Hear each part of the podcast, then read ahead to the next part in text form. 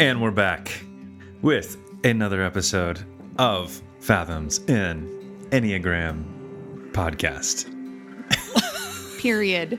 What is Period. this, Star Trek? Just just for emphasis, you know? Um I like it, but that was very. Uh, who's the guy? Who's the guy? What I'm thinking of? Uh, I thought that's what you were doing. You were just No. I thought you did an impression because it was a very just good one. naturally good at things, I guess. The guy from Star Oh, Trek. I'm um, blanking. Like the main character from the old Star Trek. No. no. Oh, Dang it. oh, This Not my bugging me. generation. Sorry.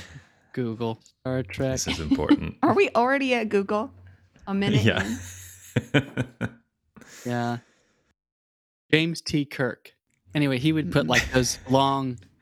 He would you know, like do this kind of thing. You know, well, that's how today we Yeah, are talking That's what you to were Seth Abram about.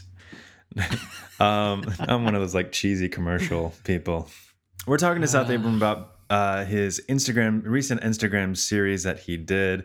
All of us really loved it. He did such a great job. Um, little round of Loved it. applause. Just a little tiny one.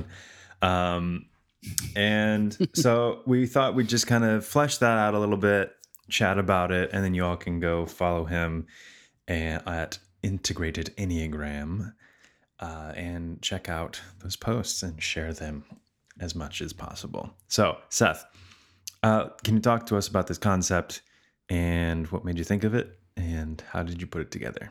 Yes, I can. Um, so here's the thing. uh, I I read a lot. No one is uh, surprised. because it's one of the primary ways that I can because one of the primary ways that I can prove my competence as an adult.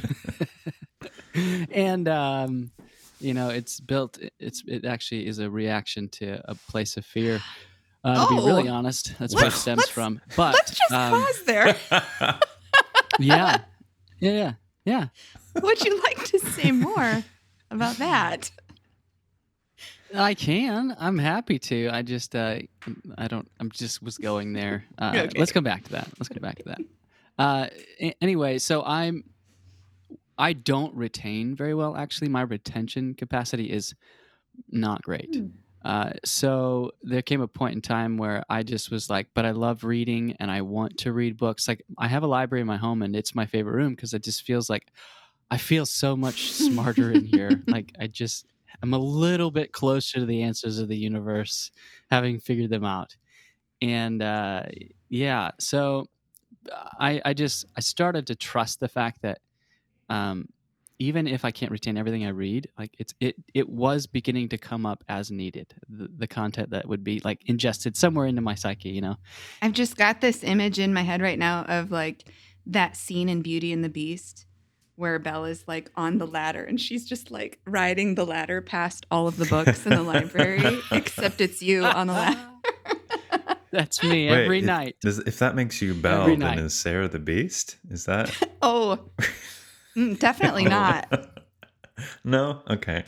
No, no, Okay. absolutely not. Remember, the Beast Absolutely actually not. has the Yeah. bigger library. Um, so, Oh, that's see true. this Okay. analogy We're We're getting way too deep into this. All right.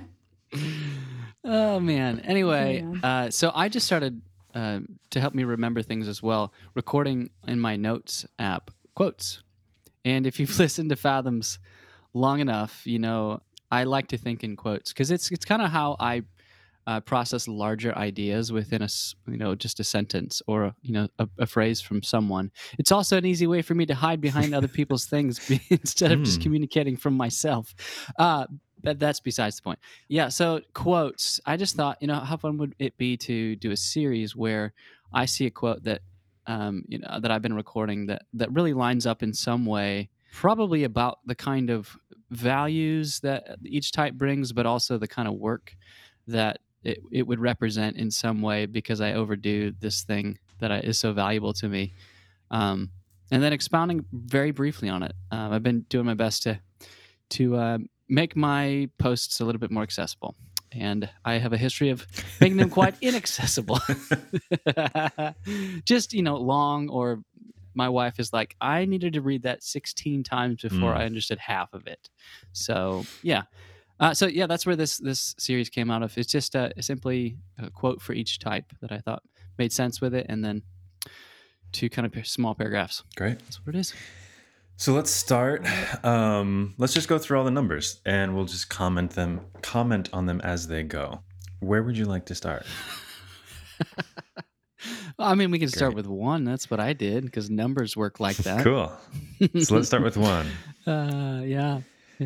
So as we go through these numbers, we're going to be commenting on how those quotes hit us in our particular in our particular type strategy, right? Not that there's the whole we all have all the numbers within us and it's like, yeah, but kind of not really. We're all we're using one strategy and then adopting certain strategies to filter through our own. So, So, quote the quote is not from anyone actually that we know of, anonymous. Hmm. And the quote is If being hard on yourself worked, it would have worked by now. Lindsay, how does how does a quote like that hit you coming from that two space? Well, it makes me want to cry, obviously. Obviously. Can you share a story or something that you feel like that quote applies to your life? Hmm.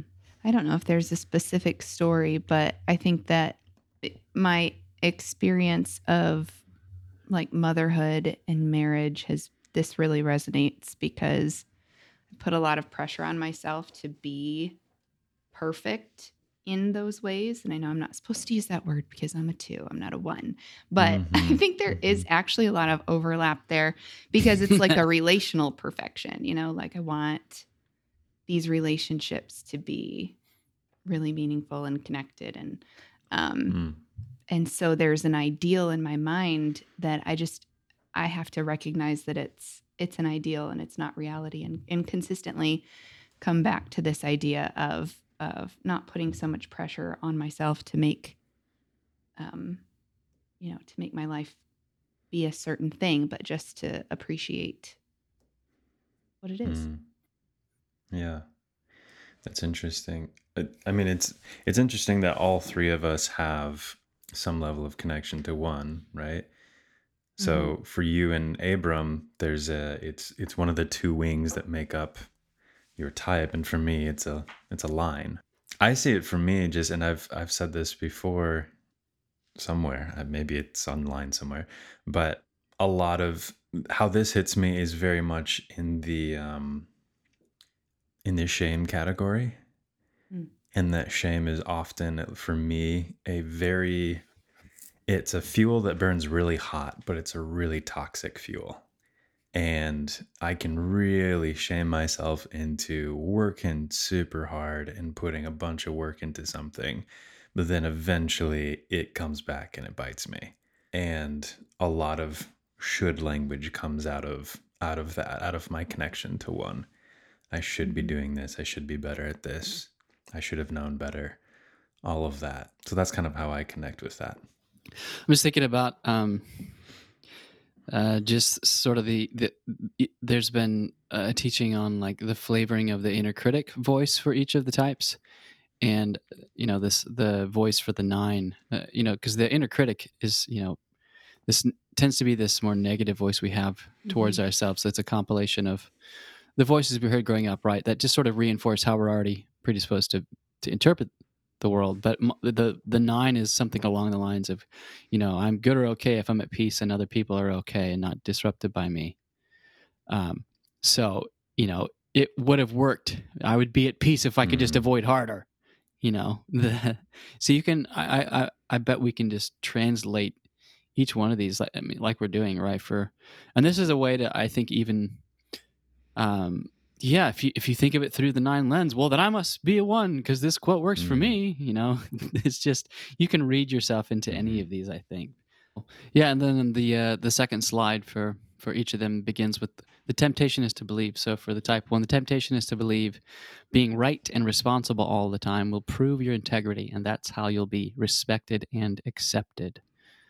And then they each start again with uh, kind of dropping down into your somatic experience to to really get um, a little bit deeper or far or more behind your your uh, you know your fixated thinking. You know, in when you're stuck in in the automatic s- automatic uh, experience of your type. So uh, then each of them starts with today. Find a moment to pause, take a deep breath, and see if you can relinquish a little control in trying to maintain impossible standards and ex- expectations for yourself and others.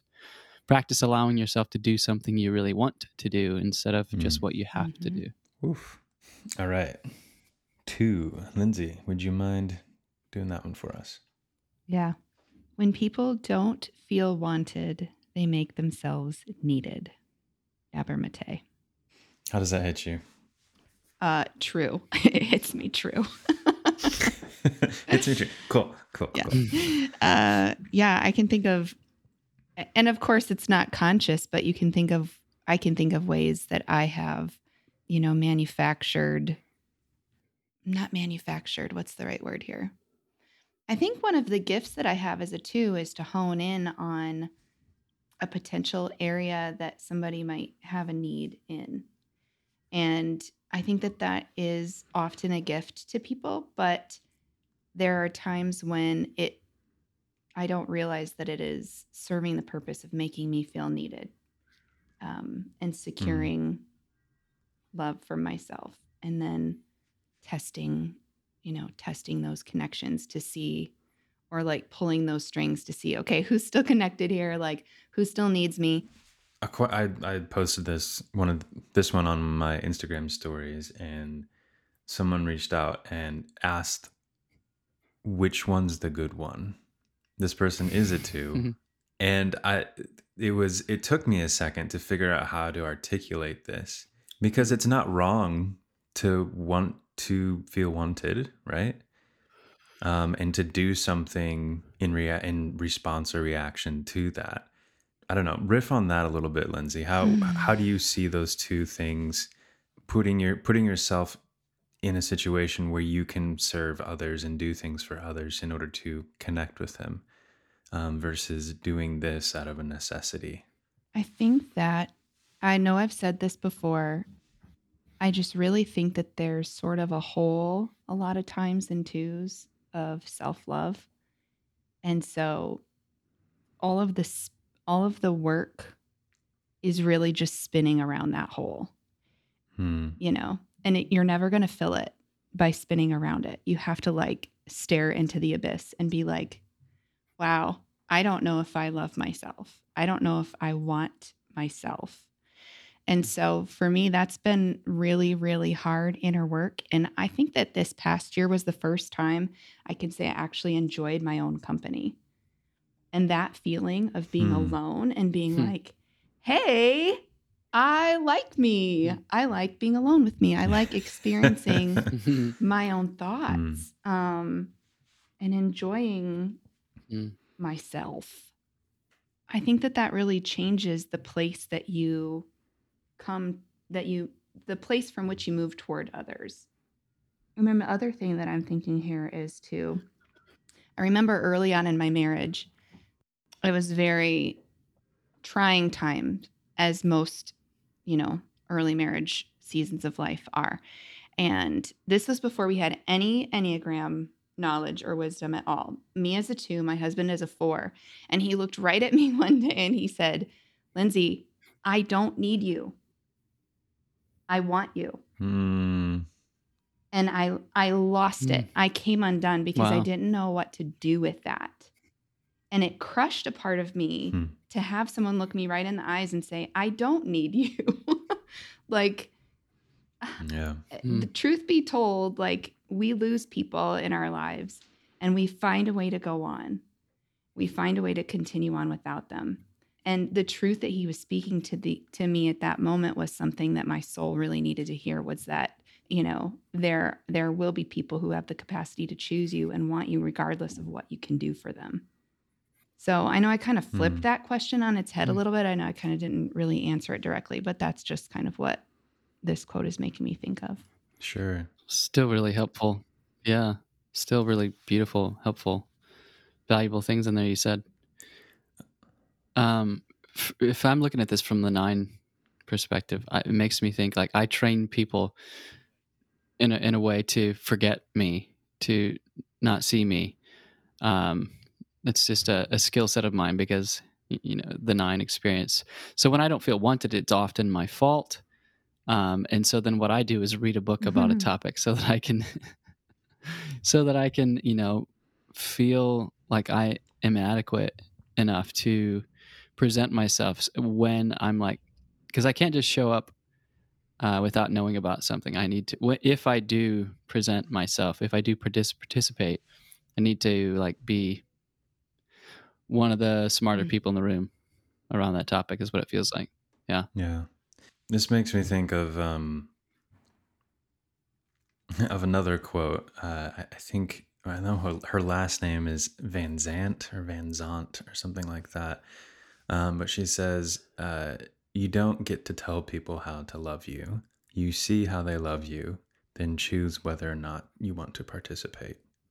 And for me, at least from this four space, right? The other connection line from four, how this shows up is making myself needed, but in a very unique way, in a distinct way, in a um, surprising way, so that I'm not just going to get someone the regular gift that they're expecting, like, I don't know, flowers or a candle or something like that, right? It's going to be well thought out. It's, um, I'm, or I'm going to do something that is not just doing the dishes. It's, I don't know, doing something extra, something unexpected.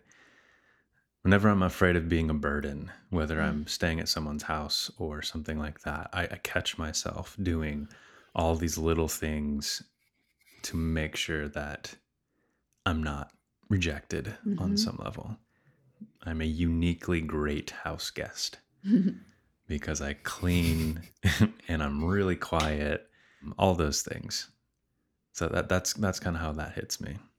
And then when the person you're staying whose house you're staying at has a conversation with you, it's the most meaningful, deep conversation where they find themselves for the first time. Yeah, and people feel so just like seen and known. And yeah. And which there is a legitimate part of mm-hmm. me myself that just loves loves doing that. And but there is some level of like getting people to lean on me for that sort of emotional support. There's a there's a small part of me that recognizes that about myself. Mm. But every action is full of contradictions like that, right? Yeah, so the temptation to is to believe that your worth is indispensable from others feeling loved and appreciated by you. Hmm. Ugh. Today, find a moment to pause, take a deep breath, and see if you can relinquish a little of the compulsion to repress a need you have right now. And ask yourself, how can I give myself the care and attention that I feel compelled to give others? Drew? Aww. Oh, oh Well, Shoot. I uh, drew here, and uh, no. I said I need to work on my Drew impersonation. You with the impersonations today. yeah, so uh, Wait, is he Minnesota? he does yeah so a lot actually. Does he? Yeah. yeah, Yeah, I and you're right. you guys Yeah. say for sure, and I say 100%. for sure, hundred percent for sure. Uh huh. Uh huh. Uh, What if you just like mix up and you're like, mm, yeah, yeah, ninety two percent. Mm-hmm. Yeah. Because Yeah. if there's 100%, then there's got to be a 92%. That's just how that works. I'll But- try it out. I'll see if it feels authentic. so, uh, three, if you are humble, this is by Mother Teresa. If you are humble, nothing will touch you, neither praise nor disgrace, because you know who you are. Hmm. Abram, how does this Mhm. hit you? Yeah. It's interesting because, you know, from the nine space, if I'm humble, nothing will touch me. Yeah, that's that's exactly what I'm looking for. That's what I'm going for. Like Ideal. I don't want too much attention on me, so I have, you know, this natural inclination toward a false humility, toward uh, dismissing and minimizing myself intensely so that yeah, I, any affirmation is like it's like uh, water on a duck, you know. Mhm. Uh, it doesn't sink in. I don't Mm. allow it to affect me. Uh, so right off the bat, it's like, yeah, that's great. That's easy. That's uh, that's the best thing you should do as a human being. That's you know kind. Um, yeah, uh, but yeah, praise nor disgrace. I just both of those, all those are like that's because none of those. I'm nobody special. Uh, so none of yeah that works that works for me Mhm. but i just see this as when you know who you are you know that you have innate value and so people's opinions of you whether you're whatever you're doing whether it's successful whether it's whether it's uh, you know minimal or or nothing at all um, you know your value Mhm. and so nothing that people say about you can touch you Mm. is kind of the what i read into that I think it's important to say what it's not saying is that you can't be affected by praise or disgrace, right? Totally It's you're gonna feel great when you get a compliment, and you're gonna not feel great when you feel some sort of disgrace or shame or something like that. But it's it's that's that's more on an egoic level, which we've talked about numerous times, is not an inherently bad thing, right? It's just how we interface with the world.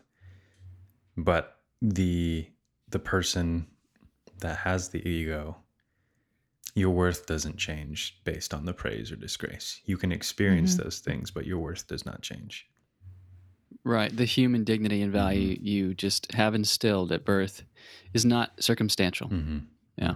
Mm-hmm. Lindsay, so this is on the other side of you. Mm-hmm. How do you see this showing up? I think that there's sort of a there's a loop for me as a two where it's like the the affirmation and praise feeds the pride. And if I Mm. can keep that loop going, I can feel pretty good.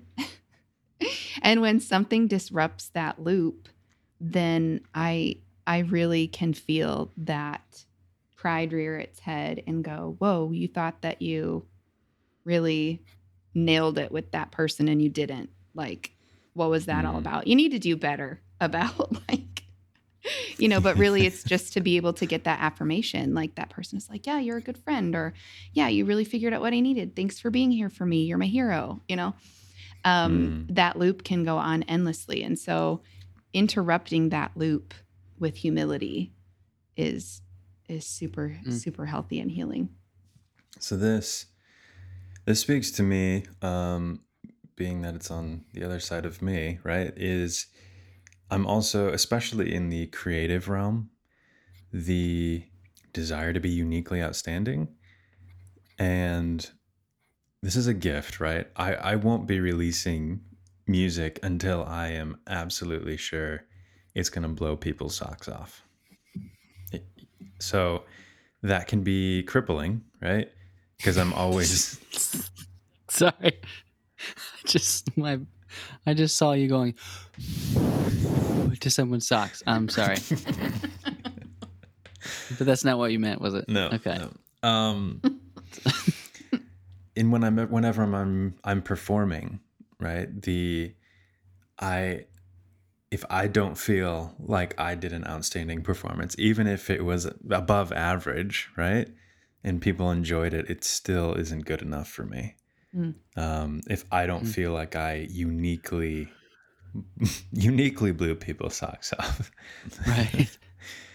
and that's kind of how that shows up for me and so it's so people can come up and say you did great i really loved it i'm just i'm just like oh thank you glad you enjoyed it but inside i'm just like i really don't care what you think because i think it was Mm. terrible Mm. um Oh.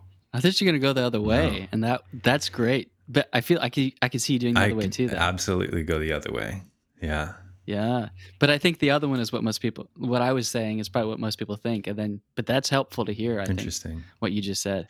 why Like if, if somebody was to say that to me, if I wasn't sure about something, I would try and allow their information to reassure myself. Oh, well, if somebody else thought it was great, then Mhm. it must be. Maybe I shouldn't be if too it comes from the right person yeah maybe maybe but again that goes back to like the toxic shame if i think that i did Mm-hmm. too well, right? Then I won't. Then like there's a belief that I won't keep pushing to be better. Or what if everybody thought it was really great? If everyone thought it was really great, it it, it it's still like that. It it helps a little bit. It's like oh well, I'm glad you enjoyed it. But if I still felt like there's some sort of failing in within my performance, if I'm hearing the imperfections, then it's like, well, I'm glad you enjoyed it, but like you have no idea how much I, I didn't do what I wanted to do. Mhm. Um, Yeah, but on the flip side of that, I could see you. You know, people think what you did is it really sucks. Like you know Well, what that's never beauty is, happened, Nobody so- else's opinion um, doesn't. right. I've had a few few moments like that, and yeah, no, that Yeah. if I think it's good, that that will still elicit like I don't. If I think it's good, I really don't care Mhm. what what that person thinks. Yeah. So, so the second slide for type three. The temptation is to believe that who you are is the admired image you become to be affirmed by others. Today, find a moment to pause, take a deep breath, and see if you can relinquish a little of the compulsion to produce more in the world to validate being impressive. How can you expand your idea of valuable from something to manufacture or do to also a way of simply being just as you are?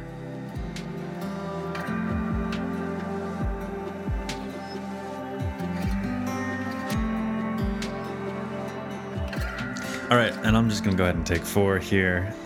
Seth sent me this before he posted it, and I almost demanded that he changes change the background color because it just it was too bright. um, Oh, and I remember thinking he's not going to like Yeah. this color. This I'm was send it too to bright. This? so yes, yes. Well, no, okay, no, that was the changed. Um, It's like gray. Yeah, the original one was it was like pretty bright Oh, blue. yeah, it was like baby blue. It's like what? Hmm. So this one, Sherwin It's actually a Williams would color. not be pleased. oh no. So this is this quote for the four is from Alan Watts. The mundane and the sacred are one and the same. It sounds like something you would say.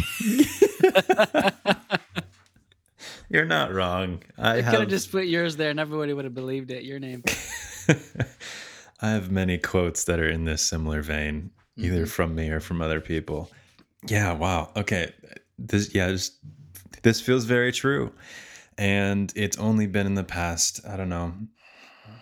I want to say like 5 years that I've actually started to notice the increasing level of well, truth to this, but also how how often I get pulled off track so quickly. And that when I try to manufacture a unique, um, alive experience, a really special, intentional experience, that it often pulls fur- further away from the thing that I'm trying to get, right? From trying to get to that sacred experience. I recently had it's been a, it's been a rough past 12 months lots of grief and processing and and i had just been you know just doing my thing sure taking care of myself but then holidays hit and then that's just a whole nother level of trying to get everything done and whatnot. And i realized that near the end of the holiday season that i had just completely not really spent time alone in the woods, which is the place where I'm actually able to do some really deep letting go. So I went to this place up in Michigan that is my woods, and I will not tell you the name because it's my woods. And it was, it took me a really long time to finally settle into just presence i guess i did the i did the meditations i did all the things that i normally do and it's just my head was still spinning still tight still foggy. And then finally things settled down and i was walking through the woods. And if any of you have been in the midwest in the winter it's not all that pretty. I mean if there's snow on the ground it helps. But when it's just dead everything's dead um, and gray. It's not that pretty, but there was there's a few moments where things finally I felt like the scales fell off my eyes and I was able to see life again.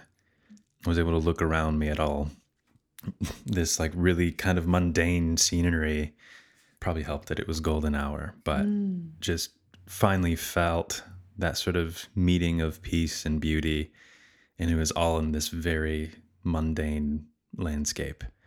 And I just that's that's where I'm starting to try to find more places than in a magical place in the woods, right? How do I fold laundry and Mm-hmm. and find some level of sacred presence there? That was great. Thank you for sharing that, by the way. Mm-hmm. I noticed that I really love to create special experiences for me and people I care about. So I love making memories and I love traditions. So a lot of my energy goes into these moments that we're all just going to love it and it's going to be this amazing memory and we're going to bond over it. Mm-hmm. And I often forget that deep relationships are forged in the mundane, in the minutia, just Mm. going through your life together. And I think that this is so applicable to the stage of life that I'm in right now because there are still a lot of special things, but it's just hitting that it's hitting that flow and that space of life where it's like we're just doing our thing, you know, like kids are going to school, mom and dad are going to work, Mhm. there's chores to do, there's groceries to buy, there's just a life to live. And so um, there aren't there isn't always time for me to just make bedtime super special and fun and magical Mm. So that my kids when they're adults can be like oh mom always made bedtime so wonderful you know it's like yeah they might say mom yelled at bedtime sometimes but that's okay because that's mundane and Mhm. it's it's still good and fine and, and part of life so yeah that's where Mhm. this shows up for Mhm. me I feel a deep connection to fourness a lot of times, um, especially in like a lot of the work I've, I've done over the years of growing. Uh, it, it makes me think of uh, how David Benner talks about how transformation, transcending the way we are initially formed, is not about what you see, but how you see. Mm. He's talking about the lens through which we interpret. You know, so how thick is the lens uh, that that initially we were formed with? How thick is that? Because that's how we're going to see. Uh, Mm. that we don't see things as they are, right? We see things as we are. So yeah, I just think there's there's uh, something about the lens of of uh, well, I don't know what you want to call it, just this more natural inclination towards seeing through f- the falsity for the four. Yeah, things are actually so deeply beautiful just as Mhm. they are. There's so much to be said just about this one quote that it just kind of Yeah. infinitely applies to a lot of things. One other thing that just popped in my brain as you both were speaking is we label things mundane when our brain has stopped registering new sensations. Mm. And I think I think it's Tara Brach or something like that where it's like you cannot love what you aren't discovering anew. hmm Yes. and it's so easy to just get really focused on one thing which flow state is great right but when you're missing out on all the all the crazy sensations that's happening in your body watching your kids get ready for bed. Nothing magical about that except that you have kids and they're doing all these actions and there's connection and we're here and all those sort of things. It's pretty it's pretty magical and sacred when you allow those sort of new sensations to arise and love and love it anew Yeah, and I think that, that just reminds me of like I think environments help with that sometimes too. Um, like I was, I had lunch with my kids at their school today, and I've had I have lunch with my kids most days. But there's something Mhm. about being with them today at lunch that I just got choked up as they're I'm with both of them. Just like this is my kid with both of them. Like this is seeing all the kids in this room, and I'm with them, and just watching how they interact. I, I get like it brings uh, there's emotionality for me even just bringing it up. Like I see my kids more clearly, not through not from a conceptual place, not not from something I'm trying to manufacture to feel different or unique or whatever. You know, they just Mhm. already are because they're mine.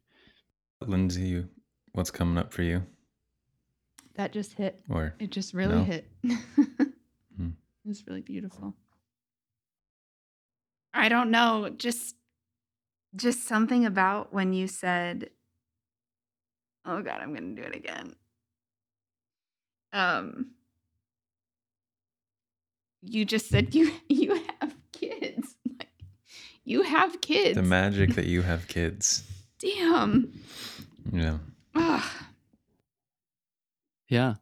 This there's something about um, how we take advantage of what we get comfortable with and so used to, and Mhm. especially when it's got a, a heartbeat. There's just moments I think of grief that come too, when you're like, oh, ugh, I could have been, I should have been, I wanted to be more present. Mm. But then that's also just a reminder of the gratitude of, but I have right now, and I'm gonna do it. Right now. I Uh, can be. Yeah. Yes, I can be. Yeah. And I can see what I wasn't for some reason seeing before that oh my gosh, this little thing or this person, whatever, or this animal is the most unreal thing in my life and I see it more clearly, not Mhm. through some concept. I don't, I just can't think of a better word, but yeah, I- I think just think there's moments when for some reason there's a veil that is taken away Mhm. and we Mhm. see things more clearly. Yeah, I think there's something about fourness that really represents how that sort of uh, process comes about. Well, we really got into that four space. yeah. Um, As you do, yeah. Uh, so the temptation is to believe that to feel authentic, you must avoid what is commonplace to everyone else and be uniquely distinct and individuated. So today, find a moment to pause, take a deep breath, and see if you can relinquish a little of the compulsion to compare what's different and missing in you and to what others have. Mm. Practice allowing things within and around you to be exactly as they are without curating and intensifying emotions. curating is a great word. This I didn't intend for this to be a two-parter episode, but this is going to be a two-parter. We'll finish the circle next time around and uh, hit the five, six, seven, eight, and nine. Again, go visit Integrative Enneagram. Take a look at these slides. Um, they're really, really great stuff, and we will talk to you soon. Thanks for listening to this episode of Fathoms, an Enneagram podcast. If you found this episode helpful in any way, consider sharing it with a friend or family member. We are so honored to be on this journey with you, discovering our inner depths, one fathom at a time.